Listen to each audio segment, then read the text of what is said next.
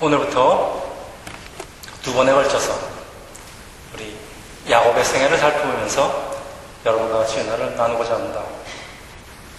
오늘은 야곱의 생애 전반부, 야곱이 약복강 나루에서 하나님과 씨름한 데까지입니다. 여러분, 그 오늘 본문은 신앙생활 좀 오래 하신 분 같으면 아마 수도 없는 설교를 들었을 것입니다. 아주 유명한 얘기입니다. 또 우리 안 들으신 분은 하나님과의 약복강 나루에서의 야곱과의 씨름은 그 약, 야곱의 인생에 그 아주 전환점을 이루는 아주 귀중한 그 아주 귀한 시간입니다. 우리 야곱의 생애는 다 잘 아는 생애지만은 우리 또 다시 한번 제가 요약을 하겠습니다. 우리 창세기 25장에 보면은 이삭의 나이 60세 쌍둥이 아들을 잉태합니다.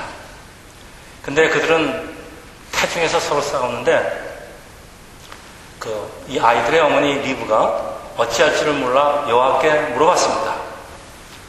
그랬더니 큰 자가 어린 자를 섬기려는 답을 받게 됩니다. 여러분 잘 아신 대로 야곱은 속이는 자 그런 뜻입니다.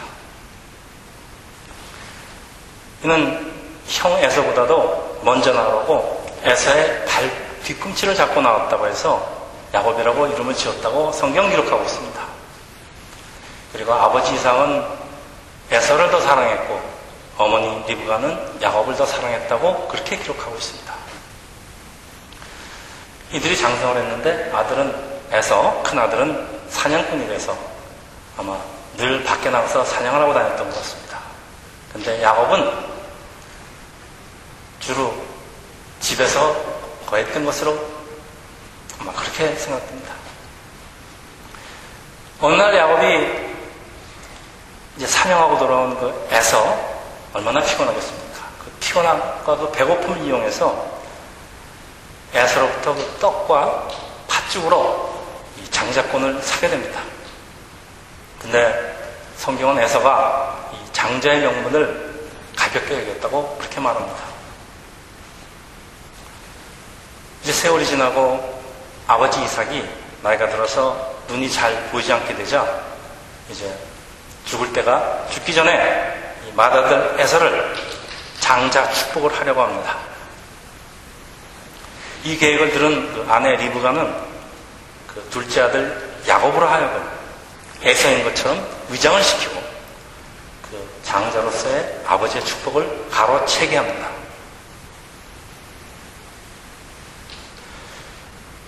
어머니와 공모해서 눈에 안 보이는 늙은 아버지를 속여서 아버지 생애 마지막 축복을 도적질하는 야곱입니다. 오늘 우리 어머니 날입니다. 우리 부모를 속이고 특히 눈도 안 보이는 아버지를 속여서 이렇게 아버지의 축복을 가로채는 야곱입니다. 야성은 야곱을 죽여서 복수하려는 마음을 품게 되고 그 리브가는 야곱을 자기가 살던 하란 땅 오빠 라반에게로 도피를 시키게 됩니다. 창세기 28장에 보면요 하란으로 도망을 가는 그런 길에 루스라는 곳에서 야곱이 잠을 자는데 야곱의 꿈속에 하나님께서 나타나십니다. 야곱은 그가 평안히 아버지 집으로 다시 돌아오게 하시면은 여호와께서 하나님께서 그의 하나님이 되실 거라는 그런 소원을 하게 됩니다. 그리고 그것을 베델이라고 부르게 됩니다. 히브리어 벳, 벳은 집이고 엘, 엘은 하나님입니다. 즉 하나님의 집이란 뜻입니다. 외삼촌 라반의 집에서 살면서 라반의 그 두 딸, 그리고 두 종을 아내로 얻고 아들을 11명이나 얻게 됩니다. 20년 동안 라반을 위해서, 외삼촌 라반을 위해서 일을 하는데 서로 속고 속이면서 그 임기응변과 그 곤물스스가 뛰어난 야곱은 아주 많은 부를 축적을 하게 됩니다. 그러다가 라반과의 관계에서 문제가 생기니까 자기가 가진 것, 모든 것을 챙겨서 고향으로 도망을 치게 됩니다. 그러나 고향이 어디 만만한가요? 자기가 고향에서 도망 나왔습니다. 고향에는 복수를 하려는 형 에서가 있습니다.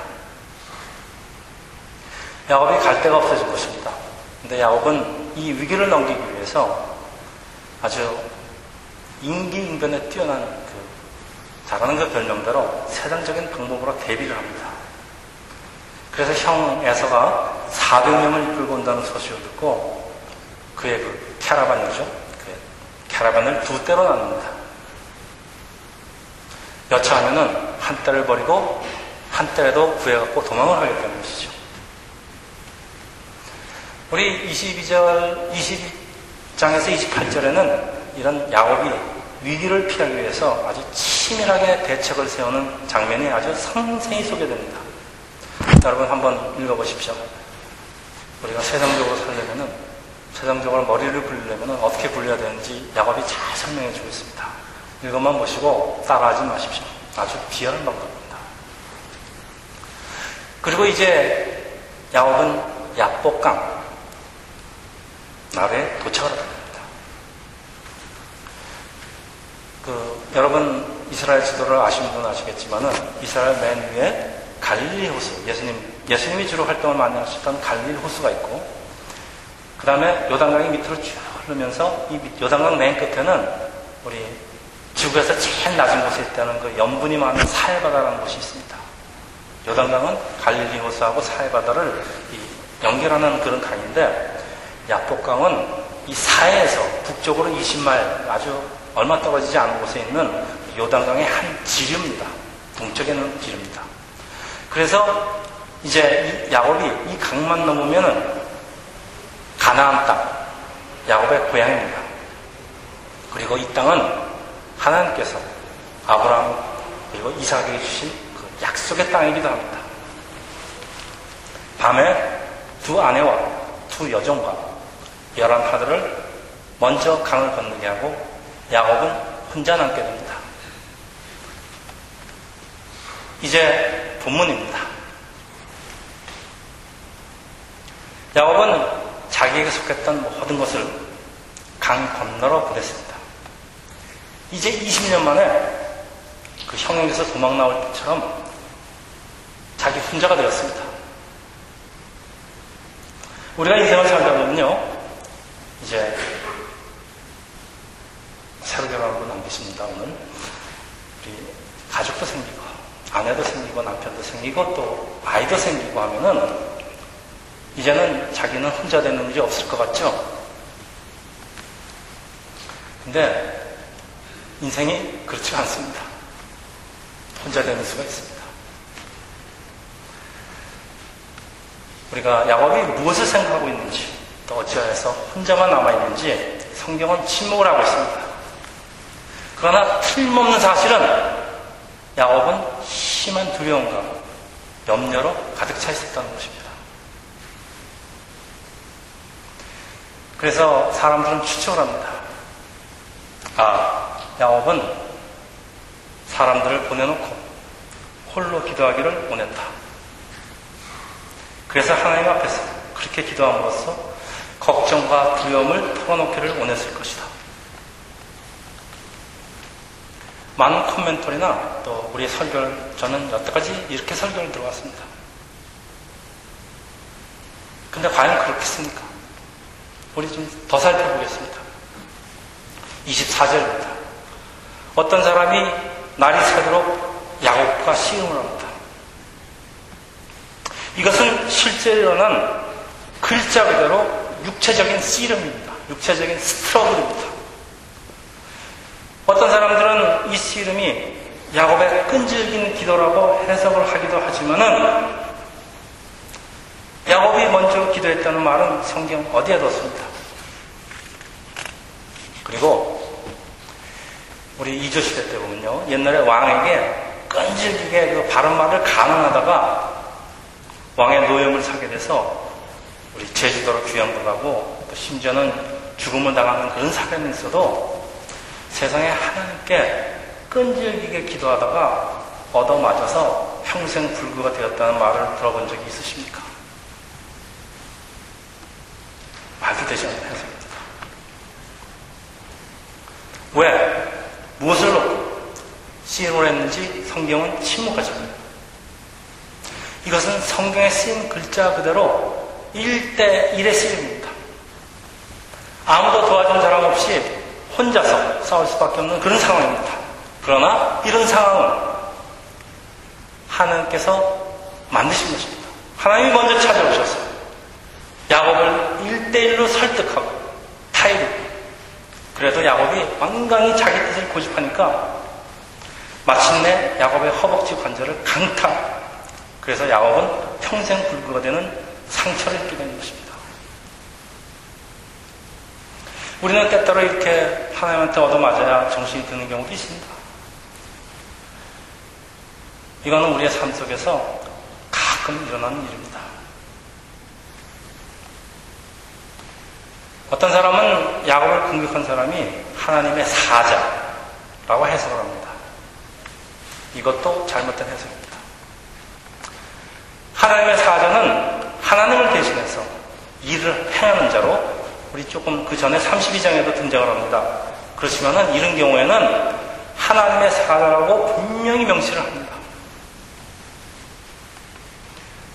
그리고 인류 구속사를 그 한 획을 이루는 아주 중요한 사건에는 하나님께서 사자를 보내시지 않으시고 하나님께서 직접 나타나서 손수 처리를 하십니다. 성경에 가끔 이런 장면이 많이 나옵니다. 구약 성경에는 많이 나옵니다. 이제 야곱은 약복강을 넘어서 약속의 땅, 가나안 땅으로 들어가는 그 결정적인 순간입니다. 아브라함, 이삭, 그리고 이제 야곱, 또 그의 아들들을 통해서 이스라, 이스라엘의 나라를 세우시려는 그 인류 구원사의 아주 결정적인 순간입니다. 근데 계속해서 그 잠결을 쓰면서 이 사람을 속이는 야곱을 하나님은 더 이상 방관하실 수가 없는 것입니다. 자기의 방법대로 아주 야비하게 살아가는 야곱을 더 이상 그냥 볼 수는 없으신 것입니다. 하나님께서는 직접 사람의 형태를 입으시고 야곱과 인격적인 만남을 가지십니다. 우리 이런 거를 우리 계급장 뛰고 일대일 쓰임이라고 합니다. 하나님께서 이처럼 사람의 모습을 입으시는 이유는 사람의 수준으로 내려오셔서 사람과 같은 수준에서 그 사람을 설득하기를 원하시기 때문입니다. 이것은 우리, 우리, 우리의 친구나 가족이나 우리 자녀가 하는 짓을 더 이상 내버려 둘 수 없을 적에는 그런 상황까지 가게 되면은 우리 계급장 끼고 일대일로 충고를 합니다. 그리고 마음을 바꾸기 위해서 씨름을 합니다. 이런 경우에는 부모와 자식 관계, 상사와 부하 관계, 또 목사와 성도 관계, 이 모든 이런 관계를 떠나서 정말 맨투맨, 인간 대 인간. 우리 한번 이런 얘기 많이 하죠. 우리 인간 대 인간으로서 우리 한번 탁 틀어놓고 우리 솔직하게 얘기해보자. 우리 사람 말 안 들을 때 설득하는 방법이 이겁니다. 이런 경우에는 아무리 전지전능하신 하나님이라도 사람이 되셨습니다. 그러니까 평범한 한 인간의 모습입니다. 저는 왜 하나님이 사람하고 시험을 하는데 왜 밤이 새도록 싸움을 계속하는지 이게 이해가 안 갔는데 그래서 인간, 인간의 모습으로 인간의 능력을 갖고 오신 하나님은 밤이 새도록 야곱을 설득하고 씨름을 계속해도 하나님께서는 이 야곱이라는 이 고집불통 이 야곱이라는 인간을 이길 수가 없으셨던 것입니다. 우리 26절입니다. 야곱도 처음에는 자기를 공격하는 사람이 에서라고 생각했을지 모릅니다. 아마 그랬을 것입니다. 자기를 공격할 사람은 에서밖에 없기 때문입니다. 그래서 자기를 지키기 위해서 형과 자기가 형이라고 생각하는 그 사람과 밤이 새도록 아주 격렬한 몸싸움을 한 것입니다. 근데 허벅지에 강타를 당하고서 이 관절이 어긋나는 난 후에 야곱이 사태를 정확하게 파악하기 시작합니다. 아브라함, 이삭에 이어서 3대로 이어지는 우리 흔히 얘기하는 모태신앙입니다. 모태신앙. 그러나 신앙 체험이 없는 야곱입니다. 그러나 야곱은 자기를 공격하는 사람이 에서도 아니고 사람도 아닌 하나님이신 것을 알게 됩니다. 여러분 여기 모태신앙 얼마나 계신지 모르지만요. 모태신앙도 하나님을 만나야 합니다. 모태신앙이 하나님을 못 만나면 모태신앙이 됩니다. 여러분 잘 아시는 얘기입니다. 드디어 이 모태신앙 야곱이 말로만 듣던 할아버지, 아버지한테 말로만 듣던 할아버지 아브라함의 하나님, 아버지 이삭의 하나님, 절대자 하나님을 실제로 만나는 순간입니다. 야곱은 베들에서 꿈으로 하나님을 보았고 또 입으로 하나님과 약속을 했습니다. 그러나 이 두 번째 만남은 아닙니다. 첫 번째 만남은 꿈이 아니라 실제로 살아계신 하나님과 부딪히게 된 것입니다. 야곱은 자기를 공격하는, 공격하는 사람이 하나님이라는 것을 알고서 바뀌게 됩니다. 이제 야곱의 영은 영의 눈은 열립니다. 그리고 진정한 축복이 무엇인지를 알게 됩니다. 모든 것을 강 건너로 떠나보내거나 떠나보내고 나니까 그동안 자기가 자기 생각에 복이라고 생각했던 것 그래서 움켜쥐고 놓지 않았던 것 20년 동안 그 외삼촌 나반하고 속고 속이는 그 싸움을 하면서 야비하게 비열하게 벌은 그 움켜진 자산 가족 이 모든 것이 강 건너로 사라졌을 때 자기 혼자 남았을 때 자기가 진정 구해야 할 것이 무엇인지를 깨닫게 됩니다. 여러분, 아까 조금 아까 제가 인생을 살다 보면은 왜 나 혼자 남게 되는 때가 있는지 참 인생은 미스테리라고 제가 말씀드렸는데 이것은 미스테리가 아닙니다. 저한테도 일어났던 사건입니다. 저는 결혼하고 딸 키우면서 친구도 많이 생기고 많이 생기면서 저는 제가 혼자 되리라고는 꿈에도 상상한 적이 없습니다. 근데 참 이상합니다. 혼자가 되는 순간이. 여러분 삶 속에서 혼자가 되는 순간은 옵니다. 저는 이건 영적으로 혼자가 되는 순간이 꼭 옵니다. 그렇지만은 이게 바로 하나님의 축복입니다. 하나님을 만나고 우리가 진정 구해야 될 복이 무엇인가를 알게 될 때, 그것이 하나님의 축복이라는 것이 알게 될 때, 이것은. 이것은 엄청난, 아닙니다. 근본적인 생각의 변화입니다. 이 복의 개념은 우리가 세상에서 말하는 그런 복의 개념하고는 다릅니다. 우리가 성경에서 말하는 복의 근원은 복이라는 뜻입니다. 복의 근원은 하나님이십니다. 하나님이 바로 복이십니다. 그래서 우리가 교회에서 하는 축복은, 이런 축복은 하나님께서 직접 하시든가, 아니면 하나님의 사자나 하나님의 사람, 뭐, 목사도 포함됩니다. 의해서 하나님의 인자에 하나님의 이름으로 하게 되는 것입니다. 우리 27절입니다. 내 이름이 무엇이냐? 하나님이 물으십니다. 하나님께서 야곱의 이름을 몰라서 물으셨겠습니까?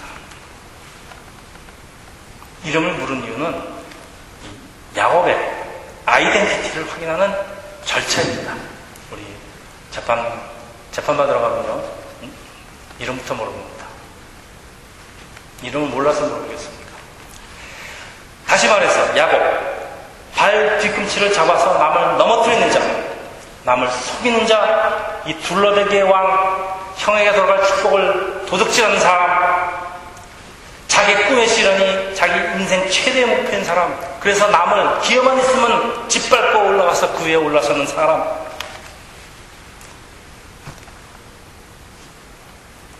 야곱이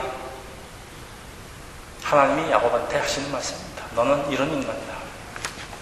신기한 건요. 참 하나님께서 왜 이런 인간을 선택하시고 복을 주시고 쫓아다니시는지 어떻게 보면요. 에서가 야곱보다는 나아요.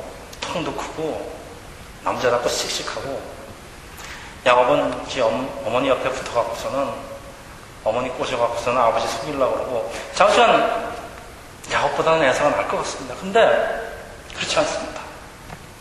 또 이런 모습이 여러분 잘 생각해 보십시오.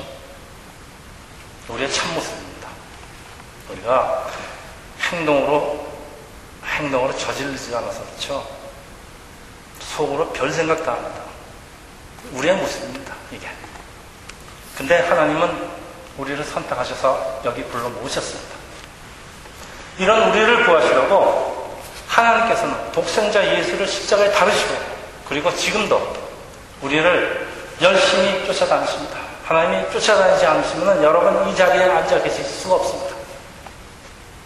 28절에 하나님 말씀하십니다. 내 이름을 다시는 야곱이라고 부를 것이 아니요 이스라엘이라고 부를 것이니 이스라엘 스라는 겨루다는 뜻입니다. 히브리어로 엘은 하나님입니다. 즉 하나님과 겨루는 자입니다. 그래서 야곱한테 이스라엘이라는 이름을 새로 받으니까 어떤 사람들은 이 이스라엘이라는 이름이 야곱의 끈질긴 기도의 승리로 얻은 영광의 이름이라고 해석을 합니다. 저도 설교를 그렇게 들어왔습니다. 여러분, 과연 그럴까요? 그렇다면 이 몹쓸 인간이 끈질기게 자기 세상적인 욕심을 졸라댔다고 그래서 하나님과 겨루 이겼다고 이스라엘 성경을 그렇게 해석할 수는 없을 것 같습니다. 이 이름은 야곱이 끈질기게 기도해서 승리해서 얻어진 야곱의 승리의 결과가 아닙니다. 하나님께서 야곱을 태중에서부터 택하시고 그에게 복을 주시고 그의 일생을 끊임없이 쫓아다니는 따라다니는 하나님의 열심의 소산입니다. 베들에서 꿈으로 나타나시고 약복강에서 씨름을 걸어오시고 그래서 야, 야곱을 하여 마침내 자기의 능력의 한계를 절감하고 이제는 하나님의 축복만에 매달 수밖에 없는 그런 상황으로 만드신 그런 결과인 것입니다. 이 모든 것은 자격 없는 자, 야곱. 이 비열한 인간 야곱에게 하나님으로부터 주어진 은혜인 것입니다. 이제는 속이는 자, 야곱이 아닌 새로운 이름 이스라엘, 즉 하나님을 의지하고 항상 하나님과 씨름하면서 응게이지하면서 그런 이스라엘로 살라는 하나님의 충고인 것입니다. 계속 본문을 더 보면요. 이런 말이 있습니다. 내가 하나님뿐만 아니라, 하나님뿐만이 아니라요. 사람들과 겨루어서 이겼다. 여기 사람이란 말에 유의하시기 바랍니다. 다시 말씀드리면은, 야망을 달성하기 위해서 사람들, 너희 이웃들과 친구들과 겨루고, 짓밟고, 기회만 했으면 속이고, 그래서 내 목적을 달성하는 이런 야비한 이것이 이스라엘의 이름에 담겨진 또 다른 뜻입니다. 그렇지만은 나쁜 이름만은 아닙니다. 이것은 하나님과의 새로운 관계를 의미하는 것입니다. 이스라엘이라는 이름은 나중에 아브라함의 자손, 유대인 국가의 이름이 되는 것입니다. 이스라엘이라는 국가, 또 이스라엘이라는 사람들, 하나님을 떠나서는 존립조차 불가능한 사람, 그런 나라가 되는 것입니다. 여러분, 세계 역사를 보십시오. 세상의 어느 나라가 멸망하고 2000년 지난 다음에 다시 똑같은 이름으로 똑같은 나라를 똑같은 장소에다 다시 세우는 일이 그런 일은 일어날 수가 없는데 한 번 딱 일어났습니다. 지금 이스라엘입니다. 이게 사람으로, 사람으로 이게 됐겠습니까? 30절입니다. 야곱은 그것에다 새로운 지명을 붙였습니다. 분이엘. 히브리어 어렵지 않습니다. 분이 얼굴입니다. 엘, 하나님입니다. 분이엘, 하나님의 얼굴. 내가 하나님과 대면에서 보았으나 내 생명이 보존되었다. 그런 뜻입니다. 날이 새기 전에 하나님께서 날이 새기 전에 떠나려고 한 것은 사실 하나님의 배려였습니다. 만약 날이 새서 야곱이 하나님의 얼굴이라도 보기라도 하는 순간이면은 야곱은 죽을 수밖에 없기 때문입니다. 하나님이 야곱을 죽일 수는 없으셨습니다. 32절입니다. 하나님의 얼굴을 보지 못하도록 하나님을 만난 야곱의 영은 죽고 다시 태어납니다. 우리가 우리의 영이 하나님과 부딪히는 것을 우리 성령 체험이라고 합니다. 모태신앙이 하나님과 부딪히면 하나님을 체험하게 됩니다. 하나님하고 부딪혔을 때 일어나는 현상은 세계 공통, 역사적으로 하나 딱 일어납니다. 그 영은 과거 영은 죽고 그 영은 새로 태어난 것입니다. 이것을 우리는 거듭난다고 표현하는 것입니다.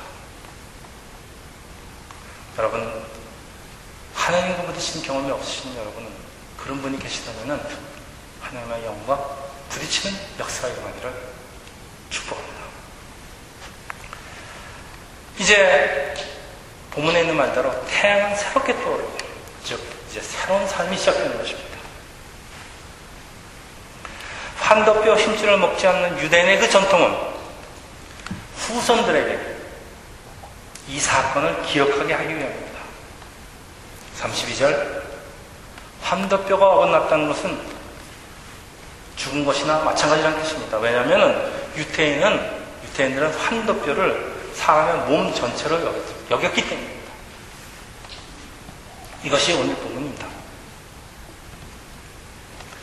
여러분, 이 씨름의 결과가 무엇이라고 생각하십니까? 분명, 분명한 것은 야곱이 끈질기게 기도해서 야곱의 그 세상적인 소망이, 그 야망이 달성된 것은 아니라는 것입니다. 그러면 누가 그리고 무엇이 변했겠습니까? 하나님의 계획이 변했습니까? 야곱의 성품이 변했습니까? 야곱의 성품, 성품이 변했겠습니까? 아니면 둘 다 변했겠습니까?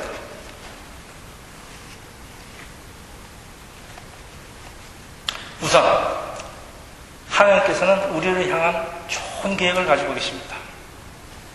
하나님은 언제나시고 하나님의 계획은 언제나십니다.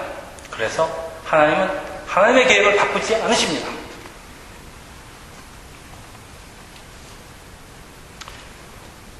하나님의 계획은 하나님의 섭리는 야복 나루에서 이처럼 온전히 이루어졌습니다.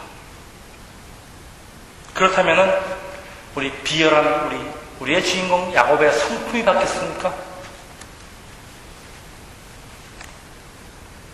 그렇지 않습니다. 왜냐하면 그 다음 다음 장에 나오는 야곱의 행동을 보면요 전과 동 아닙니다. 전과 더 나쁩니다. 그러나 여기 아주 중요한 변화가 보입니다. 바로 하나님과 야곱 이스라엘의 새로운 관계의 시작입니다. 하나님 야곱 이스라엘이란 통치의 시작입니다. 즉 자신이 진정 믿고 의지할 것은 자신의 재산, 노예, 그리고 자신의 얄팍한 겉모습을 쓰고 하나님인 것을 알게 되는 것입니다. 이제 야곱은 젊은아를 받습니다. 하나님이라는 지팡이 없이는 자신의 능력만으로서는 설 수도 없고 걸을 수도 없는 야곱 이스라엘의 모습입니다. 하나님께 의지하지 않으면 잠시 더 바로 서고 잠시 더 걸어갈 수 없는 그런 모습. 이것이 하나님께서 원하시는 우리 크리스천, 우리 교회의 모습이기도 합니다. 여러분, 또 우리 교회가 자신의 능력으로 자신의 능력으로 부흥하겠다. 여러분이 자신의 능력으로 하나님의 자녀가 진실한 자녀가 되었다고 되겠다고 여러분이 결심한다면 여러분 큰 착각입니다. 하나님의 능력 없이는 할 수가 없습니다. 그러나 이런 새로운 관계의 그 시작에 따라서 야곱의 풍성이 야곱의 품성이 당장 바뀌는 것은 아니지만은 야곱은 조금씩 조금씩 변하기 시작합니다. 우리가 하나님을 알게 되면서 살아계신 하나님을 경험하면서 우리 하나님과의 관계는 조금씩 조금씩 발전하게 됩니다. 기도는 하나님과의 영적 교류이면서 하나님과의 대화며 하나님과의 교통입니다. 이런 하나님과의 관계를 계속하다 보면은 우리가 우리의 삶 속에서 필요한 것, 아쉬운 것, 바라는 것이 있으면 당연히 기도로 표현이 됩니다. 그러나 이런 우리의 바람이 강렬하면 강렬할수록 그리고 이것을 이루겠다는 우리의 이것을 이루는 우리의 능력이 모자라면 모자란다고 느끼면 느낄수록 우리의 기도는 더욱더 간절해집니다. 만약에 우리의 마음이 이런 아주 세상적인 욕심으로 차 있다면 우리의 이기적인 기도로 표현될 것입니다. 하나님 아버지 이거 해주세요. 하나님 아버지 저거 해주세요. 이거 해주세요. 저거 해주세요. 나쁜 것은 아닙니다. 그러나 하나님께서 우리에게 원하시는 우리가 하기, 우리에게 하시, 하기를 원하시는 것이 무엇인지를 모르고 그냥 생각만 끈질기가 졸라될 수도 있을 것입니다. 끈질긴 기도. 이걸 우리는 끈질긴 기도라고 합니다. 끈질긴 기도. 여러분은 이런 끈질긴 기도를 끈질기다는 이유 하나로 하나님께서 기쁘게 받으신다고 정말 생각하십니까? 그럼에도 불구하고 어떤 사람들은 야복나루의, 야복나루의 약복, 약복의 기도는 강청 기도의 능력을 보여준다. 하나님의 보좌를 흔드는 기도이다. 그래서 우리도 이렇게 끈질기게 기도를 하면은 하나님이 귀찮아서라도 들어주신다? 세상에 이렇게 이기적이고 어처구니 없는 그런 해석이 어디 있습니까? 그렇다면 하나님을 괴롭혀서 하나님과 씨름해서 이겨서 자기의 세상적인 필요, 욕심, 야망을 관찰하겠다는 생각 이런 것이 바로 기복주의, 기복주의 신앙의 도를 넘어서 하나님을 한낱 해결사 또 우리가 필요할 때는 병석에서 기어나와서 우리의 요구를 들어주는 병석의 지니로 만들어버리는 행위입니다. 하나님의 말씀을 이런 식으로 아전인식격으로 해석할 수는 없는 것입니다. 우리가 성경을 공부하는 가장 큰 이유는 하나님의 성품을 똑바로 알기, 때문에, 알기 위해서입니다. 여러분, 하나님께서는 당신의 뜻을 절대로 양보하시는 분이 아닙니다. 하나님이 완전하신 계획을 갖고 있고 하나님의 뜻이 완전한데 그것을 왜 양보하시겠습니까?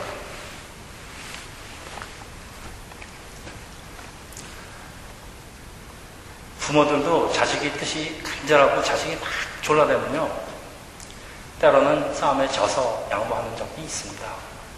그렇지만은 자식이 잘못될 것 같은 그런, 그런, 그렇게 요청을 하면요. 절대 안 들어줍니다. 날 죽이고 가라. Over my dead body 그러죠? 허락하지 않습니다. 우리의 기도의 양, 자세, 그리고 우리의 끈질긴 그 끈기에 따라서 하나님이 하나님과 뜻과 다른 우리의 기도를 응답하시는 분이 아닙니다. 여러분 그렇게 배우셨으면 다 지워버리고 다시 배우십시오. 하나님께서는 우리의 각계를 향해서 계획을 가지고 계십니다. 그래서 우리를 불구러 만들고 반쯤 죽여서라도 하나님 뜻대로 우리를 끌고 가시는 분입니다. 야복나루에서 야곱의 한두 뼈가 골절이 되는 것은 이런, 이런 이유의 결과인 것입니다. 그러나 우리는 나중에 그것이 정말 천국 가는 길 또한 우리가 이 세상을 살면서도 우리에게 가장 좋은 곳이라는 것을 그때 비로소 깨닫게 되는 경우가 참 많습니다. 저는 수도 없이 경험을 했습니다. 하나님을 설득하고 졸라서 우리의 야망을 이루려는 우리의 뜻이 아니고 우리를 향하신 하나님의 뜻이 우리 삶 속에서 이루어지도록 기도를 해야 합니다. 여러분, 우리 주기도는 또 우리 어떻게 시작하십니까? 하나님의 뜻이, 하나님의 뜻이 이루어지도록 이 땅에서, 우리에서, 우리에게 이루어지도록 그렇게 기도해야 하는 것입니다. 여기 십자가의 죽음을 앞둔 겟세마네 동상에 예수님의 기도가 있습니다. 내 아버지, 만일 할만하시거든 이 잔을 내게서 지나게 하옵소서. 나의 요청입니다. 나 죽기 싫습니다. 나의 죽기 싫은 하나님께 호소할 수 있습니다. 그러나 나의 원대로 마시옵고 아버지 원대로 가시옵소서. 이것이 기도입니다. 자기의 세상적인 욕망, 야망을 그냥 끈질기게 졸라대는 그게 기도가 합니다. 이제 말씀을 정리합니다. 이 약복강 사건은 우리 크리스천의 삶 속에서 때때로 일어나는 사건입니다. 우리가 하나님께서 원하시는 길을 가지 않을 때 또는 우리의 모습, 하나님이 원하시는 그 모습이 우리의 삶 속에서 보이지 않을 때 여러분 우리는 택한 백성입니다. 우리는 하나님의 자신입니다. 세상에 자기 자신이 잘못되는 것을 그냥 두고 볼 부모가 없듯이 하나님께서는 우리를 그냥 내버려 두시는 것 같아도 결정적인 순간에 우리가 인생의 중요한 강을 건널 때 우리가 인생의 약복나루의 강을 건널 때 우리가 혼자 있을 때 하나님은 씨름을 먼저 걸어 오십니다.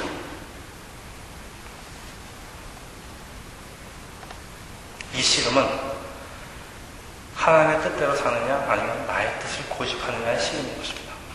따라서 우리의 신앙생활은 하나님과의 씨름으로 시작해서 씨름으로 끝난다고 해도 과언이 아닌 것입니다.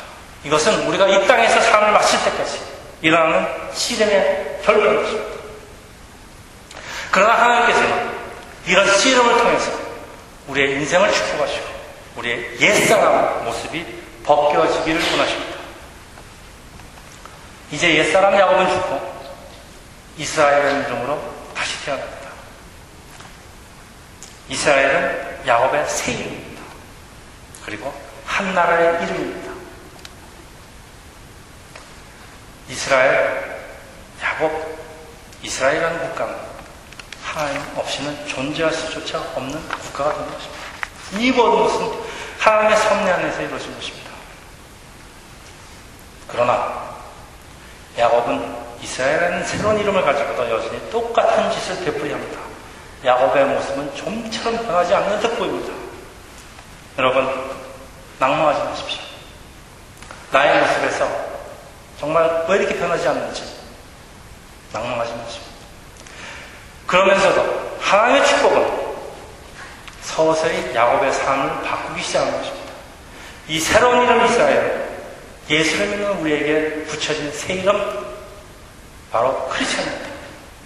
교회 출석, 세례를 받고 크리스천, 크리스천이라는 새로운 이름이 가지고 살아가지만은 그러나 야곱처럼 우리의 삶은 좀처럼 바뀌지 않는 것처럼 느껴지지만은 하나님의 축복은 하나님의 섭리는 우리 일생을 같이 하면서 우리는 점차 점차 바뀌게 되는 것입니다. 우리 장로교의 시적 칼빈은 이것을 성화, sanctification이라는 가정으로 표현을 하는 것입니다. 오늘 약복나루 이 본문에 대한 그 아주 유명한 설교가 프레딕 부크너라는 그 유명한 설교가 있습니다. 이 사람의 The Magnificent Defeat라는 설교가 있습니다. 그는 이렇게 표현합니다. 이것은 야곱의 패배입니다. 왜냐하면 그가 절름발이가 되었기 때문입니다. 그러나 또한 이것은 The Magnificent Defeat. 아주 기가 막힌 야곱의 승리였습니다. 그러나 이 야곱의 이 거룩한 승리가 결코 순, 쉬운 승리가 아니었다는 것을 알기 위해서 야곱은 그의 남은 생을 남은 삶을 절뚝거리면서 살아야 했습니다.